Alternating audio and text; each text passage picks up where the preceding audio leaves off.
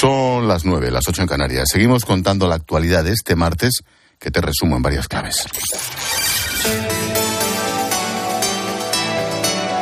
Con Expósito, la última hora en la linterna. COPE, estar informado. El presidente de Estados Unidos, Joe Biden, acaba de pedir al Congreso que desbloquee la ayuda a Ucrania. Muy importante. Arremete contra Donald Trump por animar a Putin a atacar a los aliados de la OTAN. Corresponsal en Washington, Juan Fierro, buenas noches. Buenas noches, Ángel. En una breve alocución desde la Casa Blanca, el presidente Biden acaba de pedir a la Cámara de Representantes que ratifique la ley aprobada por el Senado de ayuda a Ucrania e Israel. Una ley que destinaría 60.000 millones de dólares de ayuda a Ucrania y que el presidente de la Cámara, el republicano Mike Johnson, siguiendo las órdenes de Donald Trump, amenaza con ni siquiera poner a votación.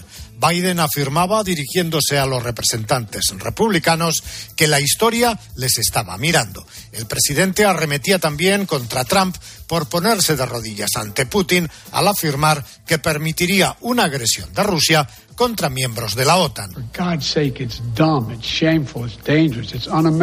Es tonto, decía Biden sobre los comentarios de Trump, vergonzoso, peligroso y antiamericano. Segunda clave, los eurodiputados que vinieron a Cataluña a conocer el sistema educativo recomendarán que el castellano y el catalán reciban el mismo trato. Es un informe no vinculante. El gobierno catalán lo califica de un teatro organizado por el PP y Vox en su cruzada catalanófoba. Y tercera, muere la bebé nacida hace 2 semanas en Málaga, que presuntamente había sido maltratada. Estaba ingresada en la UCI desde hace 10 días. Su padre fue detenido por la policía y después quedó en libertad provisional.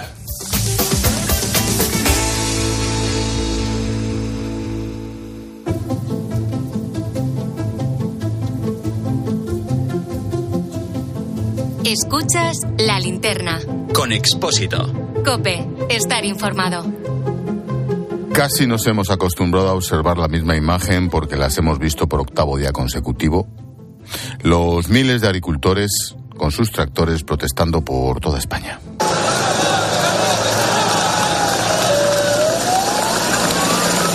Protestas que están provocando cortes en diferentes puntos de la red viaria de Cataluña hoy, en carreteras como la N2 en Pontós, en Girona, marchas lentas en la AP7 en Tarragona, mientras que los tractores han bloqueado una de las 3 puertas de acceso a Mercabarna.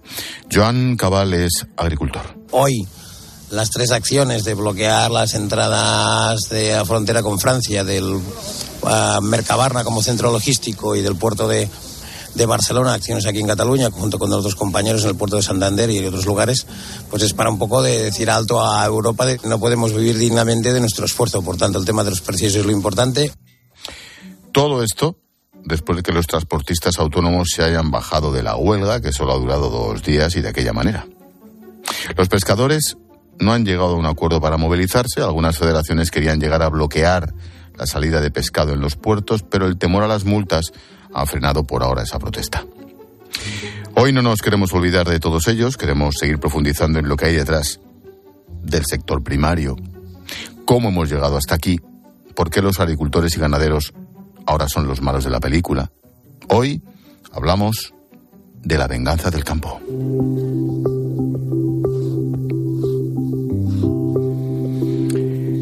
Te recuerdo que estas marchas se producen para protestar por la situación que se vive desde hace ya meses por cuestiones de fondo compartidas como la burocracia que les exige la política agraria común, la PAC comunitaria. Por motivos locales como los problemas que hay en España ahora con la sequía, imagínate, con la ley de la cadena agroalimentaria. Esta mañana, cuando íbamos camino del aeropuerto de Jerez, he podido ver cómo una decena de tractores circulaba ya, todavía de noche, en fila para unirse a las protestas y cortes que se han producido en la A4, en la autovía de Andalucía. También ha habido cortes en Santander. Manuel estuvo en esta concentración. Que es un poco hipócrita que cuando se trae un producto a nivel de terceros países no nos valga todo. Y le digamos a la sociedad, aquí producimos lo más sano del mundo, va enfocada a mucho nivel medioambiental, mucho respeto por el medio ambiente, mucho ecologismo, que al fin y al cabo lo que es la ganadería y la agricultura a nivel de Europa y a nivel de España ya de por sí cumple y cuida el medio ambiente como en ningún sitio. El gobierno ha convocado a las principales organizaciones agrarias a una reunión este jueves.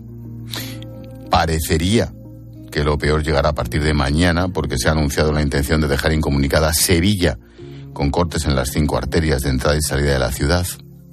Ramón García, secretario provincial de COAG, Sevilla. No ha sido fácil, vamos a cortar los 5 puntos, es decir, las 5 arterias principales que entran y salen de Sevilla. Quiere decir que Sevilla va a quedar incomunicada y creo que es algo que no se ha dado muchas veces en este tipo de movilizaciones. Por ejemplo, yo creo que aquí es donde está la gran novedad, dejar a Sevilla incomunicada. Que vamos a empezar en torno a las 9 de las 10 de la mañana, lo sabemos. Pero no sabemos a qué hora vamos a terminar. Vamos a intentar hablar con detalle del hartazgo y las reivindicaciones del campo en España con Manuel Pimentel, ministro de Trabajo con el gobierno de Aznar, ¿te acuerdas?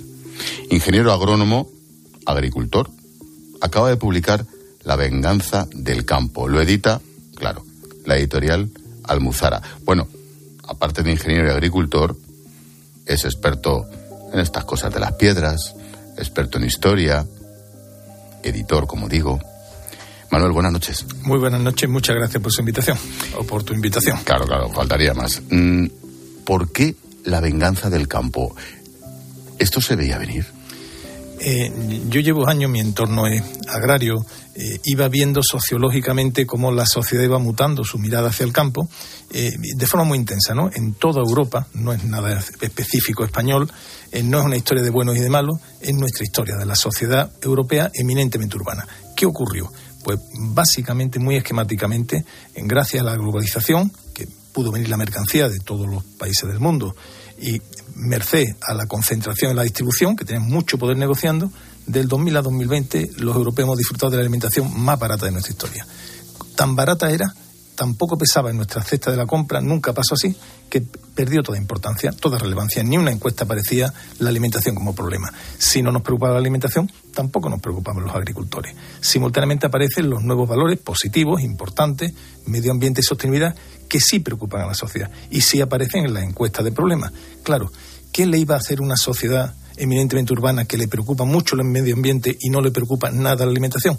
Pues leyes que hemos ido viendo que todas y cada una de ellas limitan, restringen y encarecen la producción agraria. Luego el problema, por resumir, que es la especialidad de los periodistas y seguramente simplificando demasiado, Manuel, el problema es político, es económico, pero también es de cultura, también es social. Es sociológico sobre todo. La ley viene después. Los partidos, y ha pasado partido de todo signo en toda Europa, en el fondo recogen el sentir de la sociedad eminentemente urbana, que es la que crea relato, imaginario y leyes. Y por eso todas las leyes han hecho. ¿Qué hemos dicho en Europa? Es muy curioso, ¿eh? Realmente nunca había pasado así. ¿Qué hemos dicho en el inconsciente colectivo europeo que se traslada a las leyes? Hemos dicho el campo europeo para pasear. Campo bonito, limpio y para pasear. ¿Y la comida? Que la produzcan otros por ahí. Claro, estamos dejando la llave de la despensa a terceros países. Ya no de la energía, directamente de la comida. De la despensa, de estas cosas que tenemos que hacer varias veces al día. ¿Y qué ha ocurrido? ¿Por qué este hartazgo de los agricultores?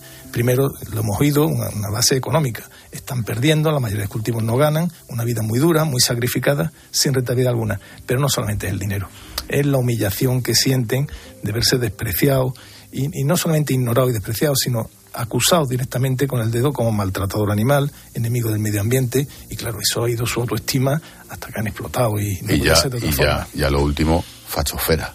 Y ya nos metemos en la política. Ya lo último es que son todos unos fascistas. Sí, esto es así de divertido porque son fascistas, en Italia son comunistas. Es decir, esto es mucho más profundo, no se debe frivolizar. Aquí hay una corriente de fondo de toda la agricultura que lo que está gritando es por su dignidad y por no morir, que si siguen así van a desaparecer. Y, perdón, si desaparecen, la cesta de la compra, que ya está a 200 euros el carro, que viene de 150, se va a poner a 400 o 500. Estamos hablando de cosas de comer muy importantes. Vamos a hablar precisamente de los precios y de cómo tanto agricultor como ganaderos son el eslabón más débil de esa cadena alimentaria.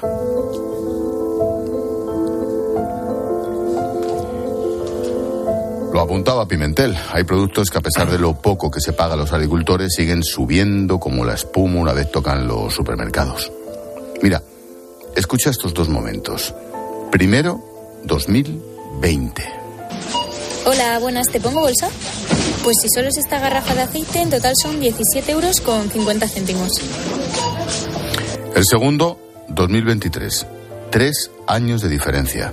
Escucha lo que cuesta esa garrafa de aceite hace una semana. Buenas. 5 litros de aceite de oliva hacen un total de 47,50 euros.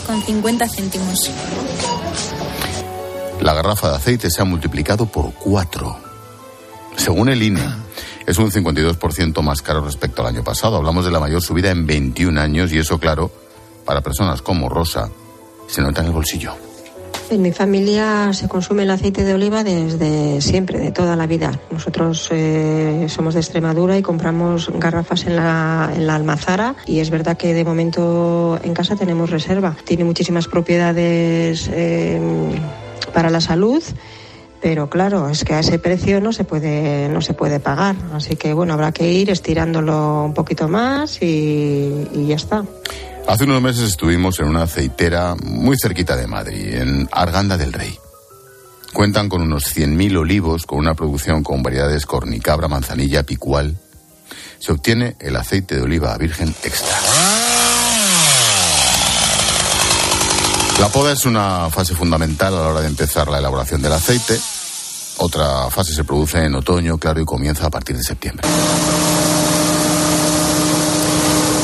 ¿Qué está pasando con el aceite para que esté a este precio tan desorbitado?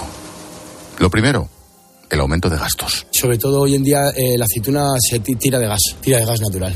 Al funcionar con gas, pues se han disparado las facturas de luz de unos 3.000 euros a unos 12.000, 13.000 euros, tranquilamente. Date cuenta que la aceituna se hace casi toda por el día, la luz es también bastante más cara, al ser polígono industrial no tienes tampoco ningún tipo de descuento ni ningún tipo de nada. Entonces los gastos de inicio solo con la luz aquí se disparan por completo. Segundo motivo, la escasa producción. Para que te hagas una idea, en esta cooperativa un año bueno se llegaba a recoger 1 tonelada de aceituna. Ahora como mucho, 300.000 kilos. Y hay otro tercer motivo, la normativa europea. Volvemos a la PAC. Pero en España, fíjate, está prohibida la venta de aceite de oliva virgen extra si lleva más de 1 año almacenado. Cuando teníamos 1,5 millones de toneladas, aquí a lo mejor me sobraban 200.000 litros de aceite, porque a mí no me iban a servir para el consumo. Teníamos que desprendernos de todo ese aceite. Todo ese aceite te lo desprendes a precios muy baratos. Las grandes distribuidoras lo compran y lo tienen durante hasta 3 años para poder vender. Probablemente el aceite que estén consumiendo hoy en Europa sea un aceite del 2019. O del 2020, pero que poco o nada tiene que ver con el aceite de oliva virgen extra que se envasa y se realiza en España, que es anualmente. A Cipriano Manuel se le nota el cabreo hasta en el tono de lo que está hablando. ¿Por qué Europa nunca se ha sentado seriamente a llevar políticas que resuelvan este problema? Y preguntarle a uno de Córdoba por el aceite también te subas. Fíjate, ¿no? Va en el epicentro del aceite, con permiso de nuestros hermanos de Jaén. ¿Europa por qué lo ha hecho? Porque Europa escuchaba a sus ciudadanos. Y sus ciudadanos son eminentemente urbanos, que son los que eran los imaginarios. No escuchaba a los agricultores, que son minorías, no tienen capacidad de crear relatos, no han tenido capacidad de crear imaginarios y mucho menos leyes. Y esas leyes que se han creado olvidaban esta realidad. Ahora mismo es importante oír esto. Es verdad que el aceite de oliva está muy caro por varios motivos, la sequía sobre todo, pero lo importante es la media de la cesta de la compra, que ha subido en casi la misma proporción. ¿Y por qué? Y tenemos que preguntarnos ¿por qué? Bueno, pues hay motivos que anticipan que la subida va a continuar. Primero, porque la globalización ya no existe como la conocimos, hay guerra por el mundo que encarece el tráfico marítimo. Y tercero, muy importante, porque la Unión Europea está limitando la producción. Es decir, hemos decidido, como decíamos antes, externalizar despensas. Y esto, la suma de todo ello, dice, si continuamos como vamos, la cesta de la compra va a seguir creciendo. Yo espero, y estoy convencido, estoy percibiendo que hay un cambio de ciclo, tanto en precios agrarios como en política de las cadenas de distribución y, de luego, como política europea. La tractorada, lo que se ha venido a ser un campanazo, un bofetón de realidad, y creo que estamos despertando de un ensueño a momento todavía de poder actuar. Hay una frase en tu libro, en La venganza del campo, edita Almuzara, 2.0, los agricultores no trabajan para garantizar el pan de sus hijos, sino también para garantizar el pan de todos nuestros hijos. ¿Nos olvidamos de la vida diaria de esta gente? nos olvidamos de la vida de los agricultores, perdieron todo el papel trascendente, la valoración de la sociedad como productor de alimentos. Como no valorábamos los alimentos, pues no los valorábamos a... Pero pasa igual con la pesca, seguramente.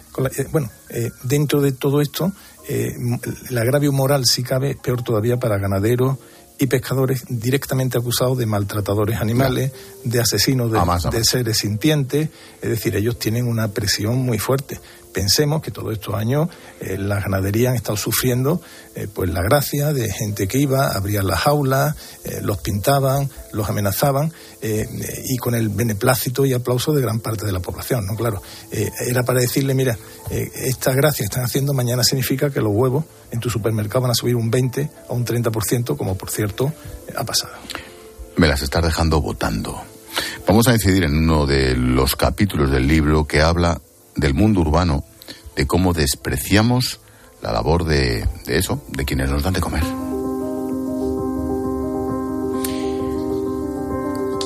Casi el 70% de españoles vivimos en grandes áreas urbanas. Cada vez son más los que se olvidan de qué hay fuera de la ciudad.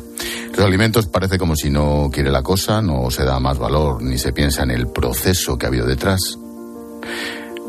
Personas como Lola considera que esta actitud hace mucho daño. Tenemos que estar constantemente en nuestras explotaciones cuidando nuestro ganado y mantener los pueblos abiertos, que es al final de lo que se trata. La España vaciada, pues no la vaciéis, no la vaciéis, y principalmente una de las formas de no vaciarla es dejándonos continuar con nuestro trabajo y viviendo de él dignamente, claro.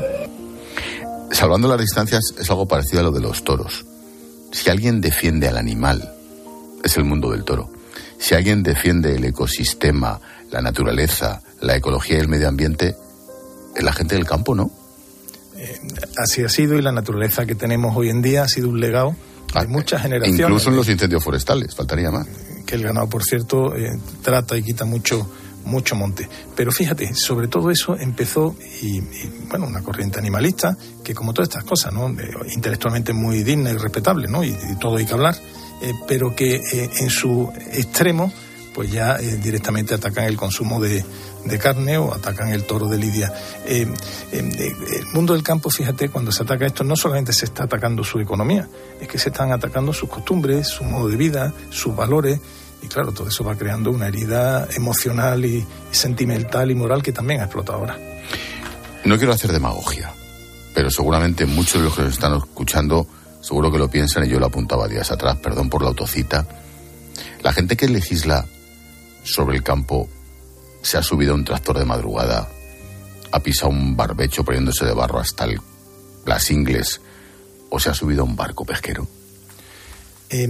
Visto la última PAC, desde luego no da la sensación que conozcan mucho el campo. Es verdad que en Europa hay muchas agriculturas, muchas producciones, es imposible abarcarlo ni un porcentaje de ellas, pero claramente el interés de la PAC en la última versión ha sido simplemente la sostenibilidad.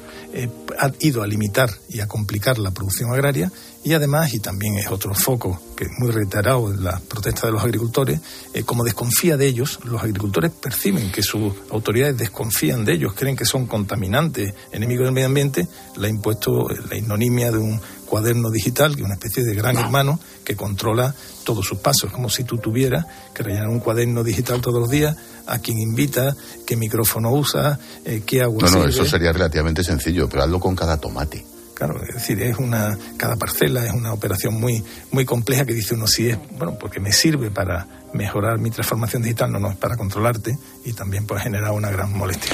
La venganza del campo, el libro que firma Manuel Pimentel de la editorial Almuzara, la verdad es que según vas pasando las páginas vas diciendo, Dios mío, qué panorama, ¿y ahora qué?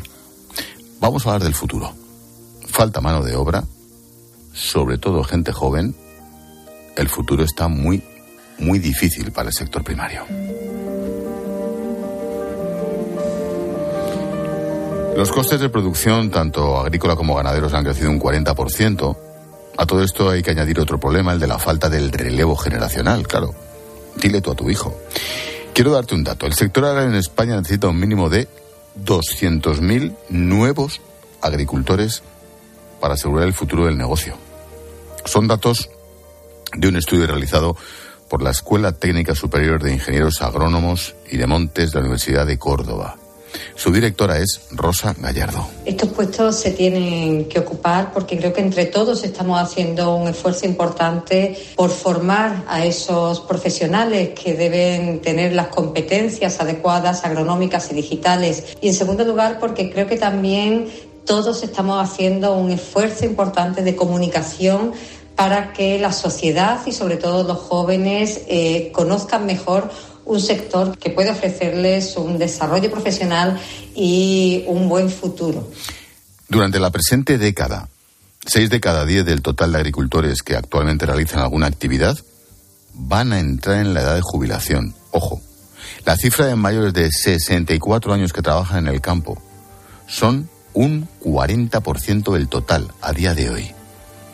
Entre los más jóvenes que han dado el paso hay gente como Ángel Navarro. Es de Pámanes, un pueblo de la costa cántabra.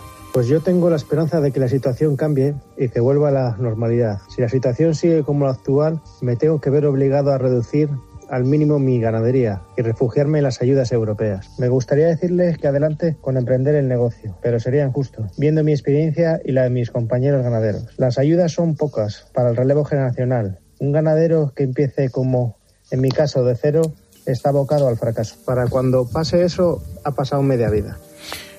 Manuel, ¿estamos asistiendo a un suicidio en directo?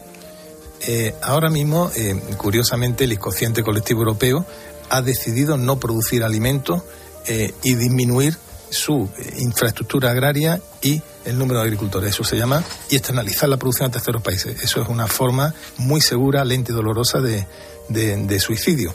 Pero no solamente significa, y es muy importante comprenderlo, que los agricultores están sufriendo y pueden desaparecer, es que nos va a afectar a todos, es que la cesta de la compra, que es lo que vamos a entender, se va a poner unos precios muy prohibitivos. Gran parte de las políticas que hemos venido practicando es para producir alimentos solo para ricos. Las clases populares no van a poder soportar, ya un carro de 250 euros pesa, como se ponga 300 o 400, que si seguimos así se va a poner, y que tomemos nota, que lo estamos diciendo, no van a poder. Entonces yo, para que veas, sí soy ahora mismo por vez primera, voy viendo síntomas que es posible cambiar el ciclo, ¿vale? Y se podría cambiar simplemente, son titulares, si la política europea, primero si la sociedad urbana comprende que es muy importante que se produzca alimentos aquí, eso es una parte, y si la política europea no toma únicamente en su matriz de decisión solamente la variable de sostenibilidad. Tiene que mantenerla porque es muy importante y eso no podemos renunciar a ello, pero al mismo tiempo hay que meter el derecho de la población europea a una despensa variada, sana y a un precio razonable, eso es muy importante. Y tercero, una renta justa de los agricultores, que son parte de la solución y que no son el problema. El relevo generacional, ¿cómo animar? Tú ves las perspectivas, ves el panorama, ves los problemas, ves al padre, ves a los hijos y dices, si yo fuera hijo, tampoco me dedicaría. ¿Qué hacer? A día de hoy, primero, no ganas dinero, tienes que trabajar sábado, domingo, si tienes ganado, durísimo, no ganas, pero no solamente eso, es que encima te apuntan. Miran maltratador de animales, te pintan la granja y te atacan, ¿no? Es decir, es realmente durísimo. ¿Cómo se cambiaría esto? Pues hay tres formas. Uno, con mejor renta. Dos, y en eso sí está con la digitalización, en los avances tecnológicos, la integración en sistemas, yo creo que se puede dar un paso. Y tres, con la dignidad profesional, que se sientan reconocidos y valorados, ¿no? A día de hoy todavía no lo es, pero puede darse. Desde luego, y esto es la venganza del campo, si el carro de la compra se pone a 500 euros, ya te digo yo a ti, que empezamos a valorar y mucho a los agricultores, que son los que hacen que pueda bajar con más producción esa cesta que necesitamos todos los días.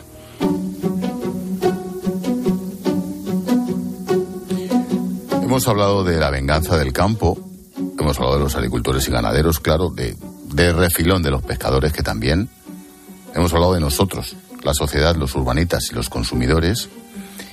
Pero ¿y la política? ¿Cómo se les ha podido escapar este tema? ¿Porque son menos votos?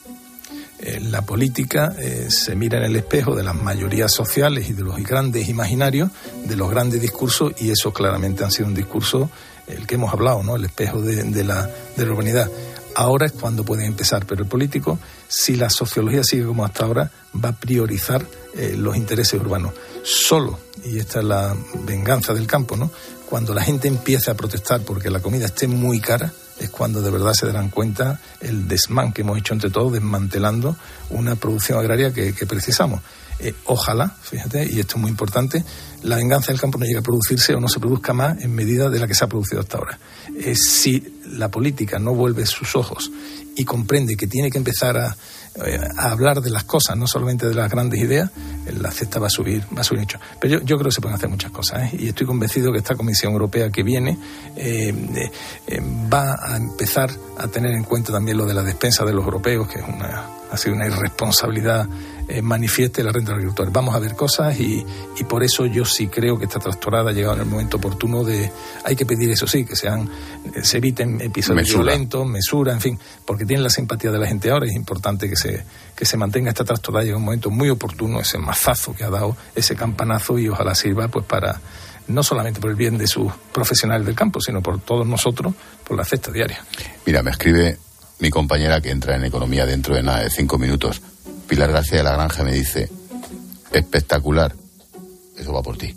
Bueno, por ti sí, no, dice espectacular Pimentel. Estamos ante una jibarización enorme del sector primario e industrial, sin plan B, millones de pobres y sin futuro, el decrecimiento que se ha puesto de moda ante la izquierda.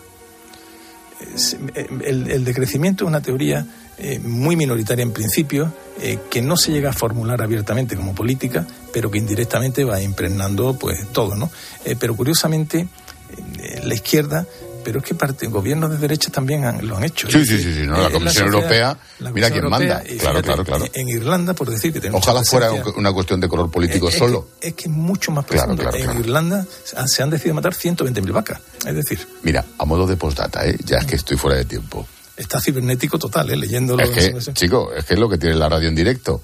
Un general muy amigo mío, general Iñiguez, me dice: y pensar en una especie de servicio social para suplir el vacío generacional y que sirva para que los jóvenes conozcan el campo.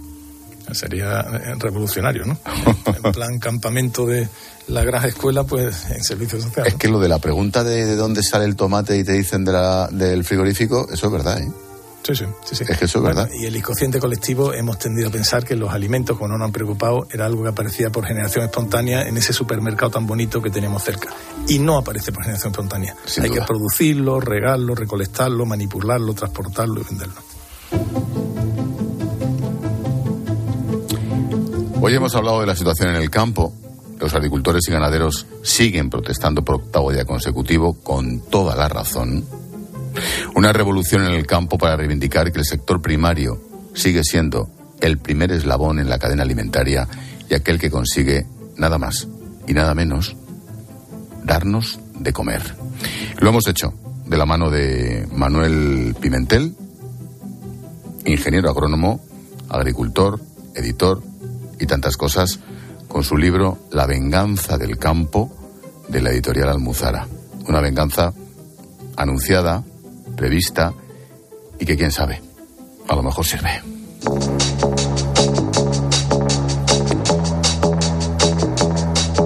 Ingeniero, muchas gracias. Mucha suerte. Muchas gracias. Gracias, Manuel. El lazo a este tema del día lo pone Jorge Bustos. Oye, George, ¿cómo crees que van a acabar estas protestas en el campo por toda España? Buenas noches. Buenas noches, Ángel. La verdad es que pareciera que las protestas del campo han salido del foco en estos últimos días, pero en realidad se siguen produciendo y siguen saliendo a la calle y siguen manifestando su enfado y cortando carreteras. El ministro Planas ya ha anunciado para este jueves una reunión con las principales organizaciones agrarias que le reclaman un plan de choque ambicioso, y el hecho de que estemos hablando ahora más de otros asuntos como la campaña gallega no aminora el problema del campo, que sigue esperando soluciones que no llegan. El ministro Luis Planas tiene las competencias que tiene. Algunas de las cosas que piden los agricultores exceden sus competencias porque son responsabilidad de Europa, pero él sí puede ayudar a que se cumpla la ley de la cadena alimentaria, sí puede ayudar a que se agilice la burocracia y que les libere de alguna burocracia asfixiante, y sobre todo les puede ayudar a que no salgan a trabajar a pérdidas, es decir, que el precio sea lo suficientemente justo como para que les compense trabajar la tierra. No sabemos cuál será el resultado de esa reunión del jueves y si conseguirá parar las protestas del campo, que son un fenómeno no solo español, sino, como sabemos, propio de toda Europa. Es un buen gesto del ministro aceptar esta reunión. Pero si no va con un plan realmente concreto, porque hasta ahora solo ha tenido palabras, de medidas urgentes para el campo, me temo que el asunto se le va a atragantar al gobierno durante muchas más semanas.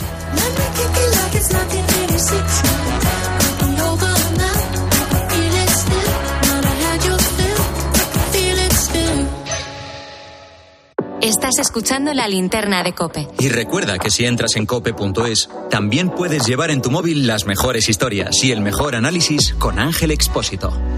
En Alquiler Seguro sabemos que cada cliente es único. Por eso estamos orgullosos de ser la primera empresa del sector en recibir la certificación AENOR de compromiso con las personas mayores. Horario preferente, más de 50 oficinas a tu disposición, gestores especializados y mucho más, para que la edad no sea un obstáculo en tu alquiler. Alquiler Seguro, la revolución del alquiler. Escuchas COPE. Y recuerda, la mejor experiencia y el mejor sonido solo los encuentras en cope.es y en la aplicación móvil. Descárgatela. Y es que vas mirando por la ventanilla del bus o estás en una terracita tomando algo y te vienen vacas a la cabeza. Y no estas vacas, sino estas. En Halcón Viajes sabemos lo que te pasa. Más de 50 años y millones de viajeros hacen que sepamos las vacas que tienes en la cabeza. 8 días recorriendo Praga, Budapest y Viena desde 865 euros. Halcón Viajes, sabemos de viajeros. ¿Puede tomarse la vida en serio o muy en broma? Desayuno. ¡Papá! Alto o mi madre dispara. Yo creo que te quiere yo. Pues ese amor va a volverme loco. Y el especialista. ¡Corre! 2 de Sylvester Stallone. El sábado a las 10:15 de la noche en 13. Este San Valentín llegan las ofertas flash de MediaMarkt. Ofertas tan fugaces que se acabarán cuando acabe esta cuña. Bueno, tan rápido no, pero que sí, que duran muy poco. Solo del 12 al 14 de febrero podrás conseguir hasta un 30% de descuento. Saca tu lado romántico en tu tienda en MediaMarkt.es y en la app. En COPE tienes la mejor compañera de viaje. Porque te mantenemos informado. Reducción de la jornada laboral. ¿Cómo valora que diga el gobierno? Hay que trabajar 1 hora, 2 horas o 3 horas menos a la semana, pero los trabajadores tienen que cobrar lo mismo. Te acompañamos en el camino con buenas historias. Y vivimos contigo el deporte. Maldini, yo le veo ahí en el césped y ya me tiembla la pierna, ¿eh? Y si tienes CarPlay o Android Auto, ya puedes instalar la app de COPE en la pantalla de tu vehículo. Escucha COPE en tu coche y disfruta.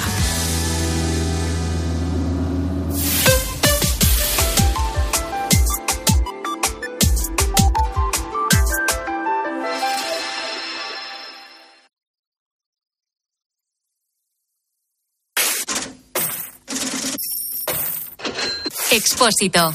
La Linterna. COPE. Estar informado.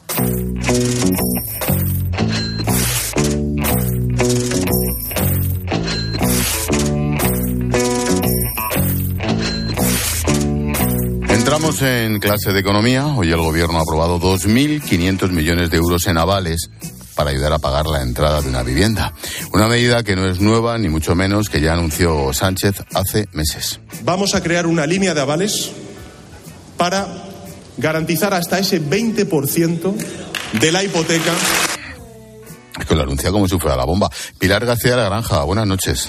¿Qué tal, Ángel? Buenas noches. Oye, ahora comenta... Oye, espectacular la entrevista con Pimentel, ¿eh? Es que es un tío muy majo y... Conversación más chula. Y como sabe de lo que habla, y fíjate, la oportunidad de tener el libro en la calle estos días, porque no tenía que ver con las tractoradas, pero mira.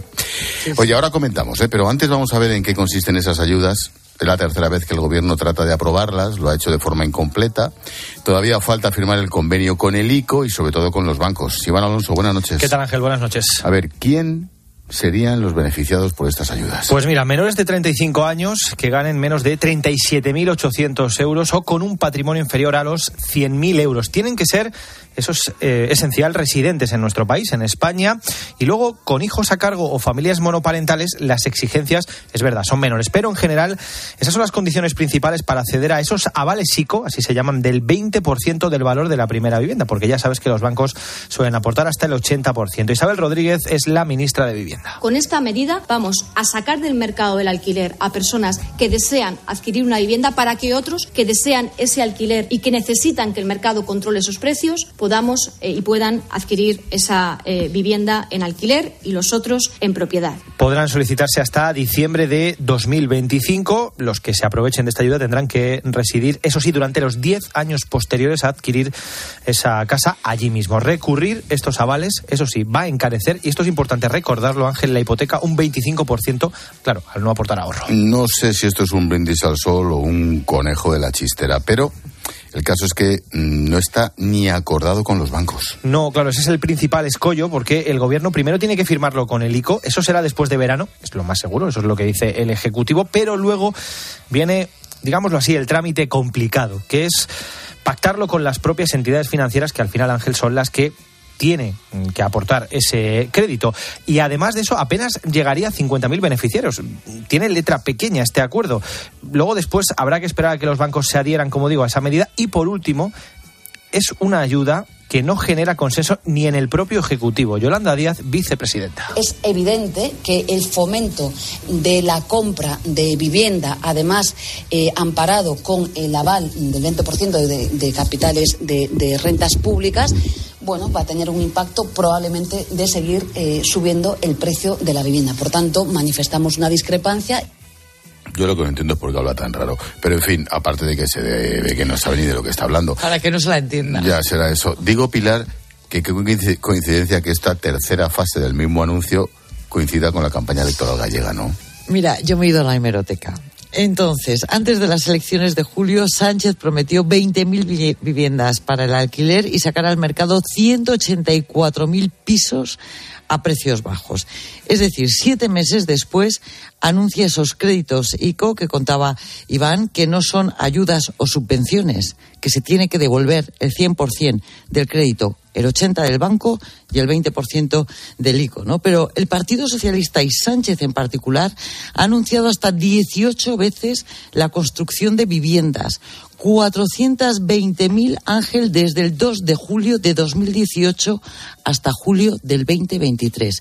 Ni una a día de hoy. Iván, ¿qué dicen los expertos? Bueno, la palabra en la que todos coinciden es escepticismo.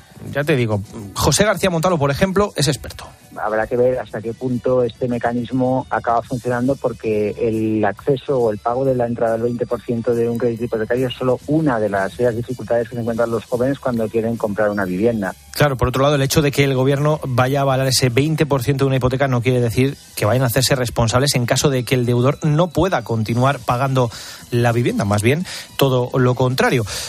Avisan de eso, de que se contrae directamente una deuda con el Estado, que es comprensible, va a reclamar la cantidad adecuada. En todo caso, en lo que los expertos todos coinciden también es que para el problema de la vivienda, Ángel, no hay soluciones mágicas, como pretende vender el gobierno con este plan. Ahora nos encontramos con que corre mucha prisa, pero el problema es que en ese sector no hay soluciones mágicas. Ahora se habla del plan Viena, se recuerda a Viena como una gran ciudad que tiene un enorme parque de viviendas en alquiler. Claro, bueno, ese parque han sido 115 años. Claro, no hay una solución rápida para esa tormenta perfecta que sufren los menores de 35 años que quieren acceder a su primera vivienda. Y es que, para cerrar, mira qué dato, Ángel, el precio de las casas nuevas subirá de forma desmedida en 5 años si no se solventa la falta de oferta existente. Así lo advierten hoy mismo desde la patronal de los grandes promotores de nuestro país. En esto también la estrategia a largo plazo, Pilar.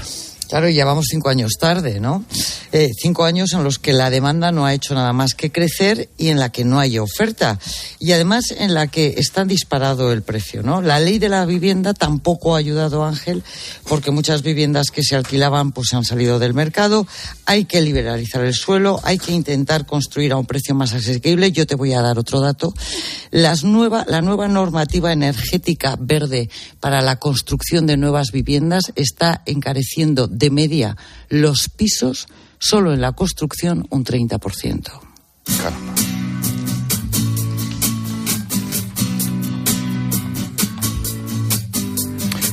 Lo hemos comentado en nuestro tema del día. Las principales asociaciones agrarias se reunirán con el ministro de Agricultura este jueves. Luis Planas espera que se llegue a un acuerdo para desconvocar las protestas que hoy cumplen su 8º día.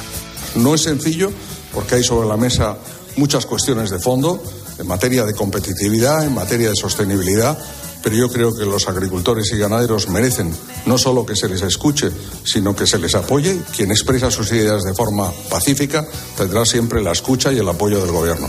Anda, se acaba de dar cuenta, ¿no? Esto es nuevo. Vamos a ver, en fin, ellos forman parte de todas las medidas que se han hecho en nombre de la sostenibilidad, como explicaba antes Pimentel, ¿no? A mí me parece que es muy complicado, porque el gobierno solo tiene un as en la manga, que es el dinero. Y es pagarte para dejar de trabajar, para matar vacas, como pasó, por ejemplo, con la fresa en Almería y aquellos 1.500 millones de euros. La diferencia ahora frente a hace unos años es que agricultores, ganaderos, pescadores ya saben que esto de las ayudas es pan para hoy y hambre para mañana, ¿no? Quieren seguir trabajando y lo quieren hacer con menos regulación, menos impuestos y menos burocracia. Pilar, hoy hemos conocido que dimite el director general de Hacienda, el que gestiona los fondos europeos. Jorge Fabra se convierte con su dimisión en la segunda persona encargada de estos fondos que deja el puesto. Ojo, en año y medio. Esto es muy importante, ¿no? Pero claro, es que ya no se sabe quién coordina qué ni con quién, ¿no? Ni siquiera se sabe dónde está la gran mayoría de ese dinero porque no llega más que a empresas multinacionales y con muy determinadas y a cuentagotas, ¿no? La burocracia y la discrecionalidad es tal que no se ejecutan los fondos. Y esto es tremendo porque si no se ejecutan, Ángel, habrá que devolverlos. ¿Te acuerdas del anuncio de la movilización de 200.000 millones de euros para transformar España en algo increíble? Bueno, pues ese anuncio fue el 17 de marzo del año 20. Estamos en febrero del 24. ¿Y qué se ha movilizado? Pues la subida de impuestos, la penalización y las trabas al empleo, la caída de la inversión extranjera y nacional. Chico, yo no sé. Oye, nunca antes se habían despedido en España tantos trabajadores por no superar el periodo de prueba. Todo después de la aprobación de la reforma laboral. Fíjate, en 2021 hubo 26.000 ceses. 2 años después, casi el doble, 47.000. ¿Por qué? Bueno, pues porque el coste de contratar se ha incrementado para el empresario una barbaridad y se han reducido drásticamente las bonificaciones por crear empleo. Y te voy a poner 3 ejemplos. ¿Qué ha subido? Bueno, pues un Real Decreto Ley del 523 que da más días por enfermedad, permiso de fuerza mayor de 4 días por motivos familiares urgentes, 15 días naturales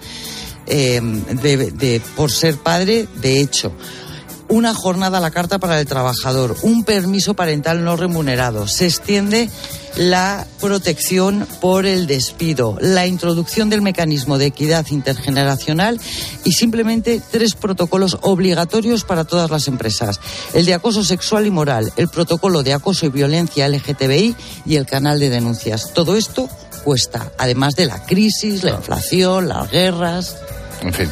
Oye, hablando de empleo, lideramos, España, el absentismo laboral por incapacidad temporal. En España el porcentaje de personas que no acuden al trabajo ha pasado del 2% en 2013 a duplicarse el 4% en 2023. Es un informe de Unmivale Activa y del Instituto Valenciano de Investigaciones Económicas. El coste del absentismo se traduce en el 1,4% del PIB.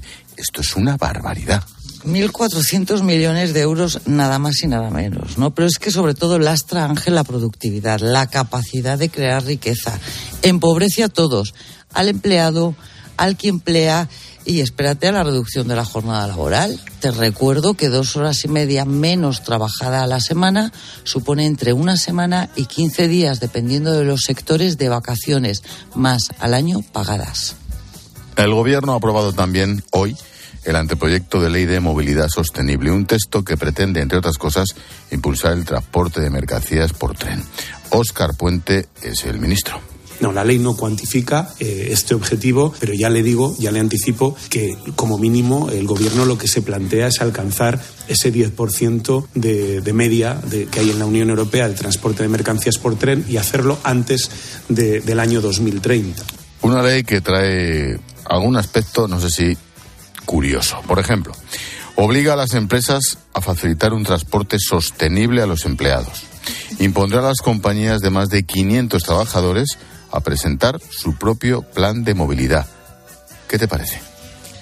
Bueno, pues que aquellas que puedan contratar autobuses, pues lo harán y lo harán bien. Eléctricos. Pero eléctricos, por supuesto, y verdes y renovables y no sé cuántas cosas más. Pero ¿qué va a pasar con las que no pueden, no?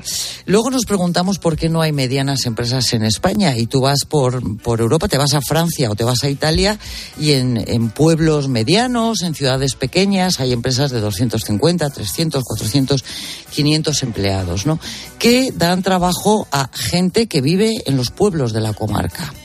¿Tú te imaginas, por ejemplo, una fábrica, no sé, una procesadora de leche o de yogures, que esté en una ciudad mediana española que no sea capital de provincia, que sus empleados, hasta 500, vengan de hasta 40 pueblos del entorno? ¿Poner rutas de autobuses? ¿Eso quién lo paga? Claro. Oye, una última cosa antes de llamar a Mario. Una de las noticias sobre empresas del día la protagoniza Idealista. El mayor portal inmobiliario español puede cambiar de manos. El fondo sueco EQT, actual propietario, pretende venderlo por más de 2.500 millones de euros, se dice pronto. Sería 4 años después de haberla comprado por la mitad. ¿Por qué es tan importante esta venta, Pilar? Pues mira, fíjate, porque es uno de los pocos unicornios que son estas empresas, startups que facturan más de 1.000 millones de euros, española, con un éxito mundial, ¿no? Tú lo acabas de decir, ha doblado su valor en 3 años y medio y eso significa varias cosas, que hay talento en España si se les deja trabajar, ¿no? Yo creo que la familia, los hermanos Encinar, que son los fundadores de Idealista, han demostrado que se puede crear una gran empresa tecnológica con salarios más que, en fin, competitivos, estar presente en varios países y además ser objeto de deseo de otras empresas más grandes, ¿no? De otros fondos de inversión para ayudar a crecer. Es decir, en España se puede. Simplemente te tienen que dejar. Ya.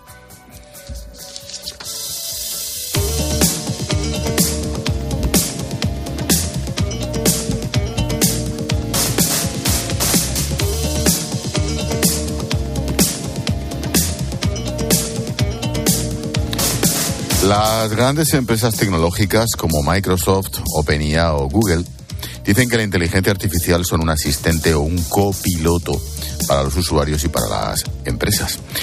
Son muchos, no obstante, son muchos los expertos que señalan que este tipo de tecnología cambiará muchas profesiones, ya sea porque nos hará la vida más fácil, creando nuevos trabajos o eliminándolos. ¿Son seguras? ¿Desaparecerán estas plataformas tal y como las conocemos hoy, incluso los oficios tecnológicos? Como cada martes hablamos de tecnología, lo hacemos con nuestro consultor de cabecera, Mario Yañez. ¿Qué tal, Mario? Buenas noches. ¿Qué tal, Ángel? Buenas noches. Oye, ¿en qué quedamos? ¿Los robots y la inteligencia artificial nos van a quitar o nos van a dar trabajo? Bueno, la verdad es que yo creo sinceramente que las dos cosas. Casi todos los expertos yo creo que coinciden en que el año pasado, en el 2023, se produjo un punto de inflexión tanto en el desarrollo de estas tecnologías como en su uso público. O sea, de hecho, como se suele decir, se ha democratizado gracias al lanzamiento de inteligencias artificiales como el famoso ChatGPT o el Copilot de Microsoft, ¿no? Yo creo que esta adopción masiva ha hecho que sobre todo las empresas se hayan lanzado a la búsqueda de casos de uso en los que poder utilizar esta nueva tecnología y parece que las profesiones más sencillas y con actividades repetitivas pues podrían ser automatizadas. Pero yo creo que en el resto no creo que nos quite el trabajo en muchos años, no creo que pase. Hola Mario, pero también bueno, parece que puede afectar a profesiones algo más sofisticadas, ¿no? Como por ejemplo los desarrolladores de software. Bueno, eso es cierto, ¿no? Decían que las primeras revoluciones industriales afectaban a los de cuello azul y ahora a los de cuello blanco, a los de corbata, ¿no? Pero bueno, esto tiene una explicación. Ya dijimos que, curiosamente, el sector que había inventado y desarrollado la inteligencia artificial iba a ser el primero en notar el impacto en su actividad. Desarrolladores, youtubers, etcétera. Pero es que no es lo mismo el que diseña un nuevo software, el científico de datos o el ingeniero de redes y telecomunicaciones, que ese va a durar, o un programador que lo que hace es el programa siguiendo unas directrices de los anteriores, y son estos últimos los que pueden ser sustituidos o complementados por una inteligencia artificial en pocos años. Aquellas personas que tienen tareas más mecánicas o que trabajan en tecnologías obsoletas, pues tendrán que actualizarse. De todas formas, hoy este problema sigue sin estar resuelto, ¿eh? Lo digo a alguien que vive en la profesión. Siguen faltando miles de programadores en el famoso COBOL, por ejemplo. Uh-huh. Oye, a ver, que yo lo entienda, que en esto ya sabes, alguien que programa en COBOL, como dices, ¿lo va a sustituir a la inteligencia artificial? ¿Es tan fácil? Bueno, la verdad es que si solo es un programador, como decía, es posible. O sea, un programador no diseña ni analiza. Lo que tiene que hacer es construir el software. O sea, solo codifica unas instrucciones, y esto sí que puede ser automatizado con una IA, ¿no? De todas formas, aunque las inteligencias artificiales generativas pues ya crean programas, ¿eh? O sea, ya lo hacen, o actualizan software obsoleto, o sea, ya que está atrasadito, los resultados no son tan buenos como parece. Y por ahora yo creo que la mejor solución es que los programadores usen esta tecnología como asistente, como decías al principio, como un copiloto que les ayude a programar mejor, sin fallos y de forma más eficiente. Además, hay muchas profesiones, ¿no, Mario?, en las que parece que también está impactando ese uso de la inteligencia artificial y que probablemente no van a tener tanta suerte como los informáticos. Esto es lo que dice la profesora María Lorca de la Universidad de Miami. Nos dices qué piensas tú. Pues ahora son todos aquellos trabajos cognitivos, ¿no? Los que son aquellos que son todos los que son de cuello blanco, es decir, de abogados, pasando por contables, pasando por todos aquellos que están en atención al cliente, todo lo que tiene que ver con educación, todo aquello en lo cual todo lo que es esta inteligencia artificial puede ser utilizada para el análisis y la distribución de conocimientos que de otra manera se necesitaría a personal para hacerlo, y que ahora una inteligencia artificial te lo puede hacer en cuestiones de minutos. Bueno, oído así, la verdad es que da un poco de miedo, ¿no? Un poco de vértigo. Madre mía, o sea, perdona, pero todos despedidos. Bueno, no, me acaba de mandar Pilar un mensaje diciendo todos, pero no dice despedidos, hizo otra expresión. Sí, claro, efectivamente. Sí, sí. Algo de la calle. Algo de la calle, ¿no? Sí, algo así. Ya me lo imaginaba. Pero bueno, yo creo que lo que estamos viendo con esto es la transversalidad de tareas y de sectores a los que puede afectar esta tecnología, ¿no? Esta nueva generación de inteligencias artificiales van a impactar claramente a empleos creativos, intelectuales de todo tipo. Fijaros, otro profesor de la Universidad de Princeton, llamado Edward Felten, decía que los trabajos más afectados serán, curiosamente, los de los salarios más altos. No los más bajos, en actividades como servicios profesionales, atención al público, marketing administrativo, en el periodismo, en la asesoría financiera legal, incluso en la enseñanza. Pero curiosamente, como os digo, lo que dice de su estudio es en los sueldos más altos. Pero claro, por otro lado, parece que lo que está pasando realmente, que lo que se está destruyendo empleo es en el otro extremo, en las tareas de poco valor, de menos costes y menos salario. O sea, que una cosa es lo que dicen y otra cosa es lo que está pasando. En ese sentido, Mario, ¿por qué esta incongruencia entre lo que piensan los expertos y lo que pasa en el mundo real? Bueno, yo te diría, Ángel, que en corto, porque las inteligencias artificiales son tontas, hablando en plata, ¿no? No nos van a sustituir porque sean más listas que nosotros, ¿eh? Harán tareas que ahora hace un humano, y eso se llama automatizar, automatización. El problema es que hoy coexisten dos modos de usar esta tecnología, la automatización. La que es complementaria o de apoyo a las tareas que hacen los humanos, y por lo tanto favorece a los trabajadores, a las empresas, a los consumidores, y mejora su productividad y su eficiencia. Y la otra, que es la sustitutiva, que elimina puestos de trabajo que son asumidos por robots. Es decir, esta última forma de ver la inteligencia artificial solo aporta reducción de costes y mayores beneficios, pero muy poco para la sociedad y para las empresas, aunque se crean otra cosa. Os voy a poner un ejemplo muy claro. Los cajeros automáticos que hay en los supermercados para las cajas mejoran los márgenes empresariales ligerísimamente, pero no mejoran la experiencia del cliente, y en cambio eliminan mucho empleo, es decir, que no aporta nada en realidad. O sea, ¿en qué profesiones, Mario, se aplica ese uso complementario de la inteligencia artificial? Porque mira que hoy nos estás poniendo nerviosos. Bueno, yo creo que en casi todas, ¿no? Es lo que decíamos al principio. Todos tendremos un copiloto que nos ayudará en nuestra actividad profesional. Por ejemplo, un médico de radiodiagnóstico podría usar una inteligencia artificial que le ayude a analizar pruebas, por ejemplo, una radiografía, un TAC, y podría diagnosticar a mucho más pacientes en menos tiempo y de una forma más eficaz. Este tiempo lo podría dedicar a tratar pacientes, a investigar o incluso a su vida personal, ¿no? Pues bueno, lo mismo aplica a un abogado, a un ingeniero, a un periodista o a lo que sea. Ahora bien, También es verdad que aquellas tareas que una vez aplicada la automatización se queden en nada, pues es así que probablemente obligará a las personas que están en ellas pues a reinventarse, a ponerse las pilas. En teoría nos va a hacer más productivos, más eficientes y añado yo, y más baratos. Bueno, a ver, lo de más productivos son los eficientes sin duda, ¿no? En este año y poco que llevamos, lo poco que llevamos usando estas tecnologías generativas, las inteligencias artificiales, el aumento de productividad ha sido probablemente la primera consecuencia que hemos percibido, ¿no? Y están en cogidas entre alfileres todavía. Pero se ha producido un fenómeno muy curioso. Mejora más la productividad en las personas con menos cualificación o menos actitud en el trabajo que las más cualificadas. Hay un estudio en Estados Unidos muy interesante que lo ha hecho una gran consultora que usaba ChatGPT dentro de su consultora, y lo que dice es que los empleados en la parte alta de la pirámide mejoran un 17% su productividad, que está muy bien, mientras que en la parte baja los juniors o los vagos, o los inútiles, o los gandules digitales, como los llamo yo, mejoran casi un 43%. Y esto abre un debate muy interesante sobre la carrera profesional y la remuneración, como decías tú. ¿Vale lo mismo una persona inteligente y aplicada que se lo hace todo, o una mediocre que alcanza los mismos resultados gracias a la IA? Claro. Chico, menuda noche. Bueno, eso es para pensárselo. Hemos hablado de profesiones que se transforman o se destruyen. A ver, ¿cuáles son las que no se van a transformar y las que no se van a destruir? Y si Ángel y yo nos podemos apuntar. No, oye, yo no, tú habla por ti, guapa. A mí, déjame que yo bastante. Oye, perdona, tengo ¿tú has escuchado lo que nos acaba de decir? Sí, pero... Tú solo produces un 17% más. Correcto. Pero alguien que está todo el día con un ordenador, un 43%. Correcto. Pero mal. Bueno, pero ya veremos. Luego yo creo que se terminará sabiendo. Les digo yo que lo del término de gandules digitales tarde o temprano saldrá a la luz, ¿eh? Pero bueno, hoy estamos en esa. Creo, fijaros, incluso hablando de los empleos nuevos que se pueden crear, es que probablemente no lo sepan ni los propios expertos. Eso sí, en el último año, os digo una cosa que eso ha pasado en España. Las demandas de empleo relacionadas con la inteligencia artificial se han incrementado un 80%, según varias consultoras de recursos humanos, tipo ADECO, Randstad y demás, ¿no? Y en el plano técnico se van viendo tendencias, algunas tendencias. Por ejemplo, los científicos de datos, los ingenieros, voy a decir un palabra, de prompting, o sea, los que usan y preguntan a los algoritmos, a los que preguntan a ChatGPT, ingenieros electrónicos para hacer los chips, desarrolladores de software de inteligencia artificial.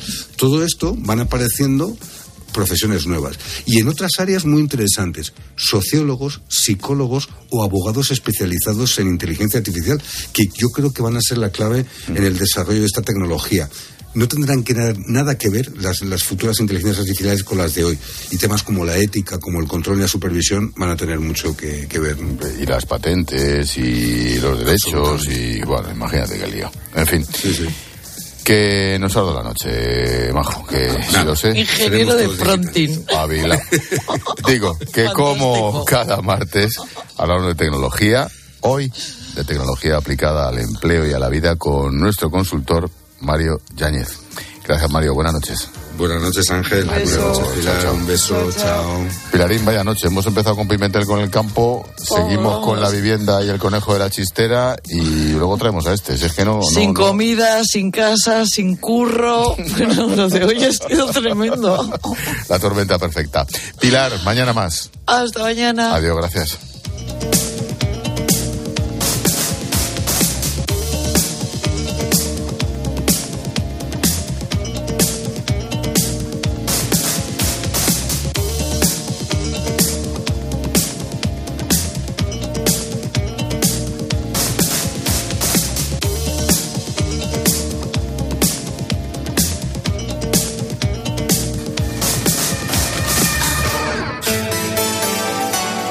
Expósito. La linterna. COPE. Estar informado. Solo Carlos Herrera pone su mirada en aquello que tienes que conocer. Mataron intencionadamente a 2 guardias civiles en la dársena de Barbate. ¿Qué pasa con el narco en el campo de Gibraltar y qué está haciendo el gobierno para combatirles? Porque nos podemos engañar con las cifras diciendo que es que se han practicado 17.000 detenciones. Pero si tú vas al sitio, la lucha contra el narco no se está ganando. Para comenzar el día bien informado, despierta con Carlos Herrera. Desde las 6 de la mañana todo pasa en Herrera en COPE. Hay 2 tipos de motoristas. Los moteros, que aparcan en la puerta, y los mutueros, que hacen lo mismo, pero por menos dinero. Vente a la Mutua con tu seguro de moto y te bajamos su precio sea cual sea. Llama al 91 555 5555. Hay dos tipos de motoristas, los que son mutueros y los que lo van a ser. Condiciones en Mutua.es. Escuchas La Linterna. Y recuerda, la mejor experiencia y el mejor sonido solo los encuentras en cope.es y en la aplicación móvil. Descárgatela. Quiero un auto que me mole. Nuestra oferta es enorme. Yo mi coche quiero tasar. Nadie le va a pagar más. En la Guayas quieres buscar. El de Sevilla de Perlas me va. Te lo traemos de saldo está. 15 días para probar. 1000 kilómetros para rodar. Ocasión Plus. Bienvenidos a otra dimensión de cruceros con Royal Caribbean y Viajes El Corte Inglés. Aprovecha la salida desde Barcelona del barco más grande de Europa, Oasis of the Seas. Reserva con hasta 300 euros de descuento, niños gratis y los mejores espectáculos incluidos. Consulta las condiciones de tu crucero Royal Caribbean en Viajes El Corte Inglés.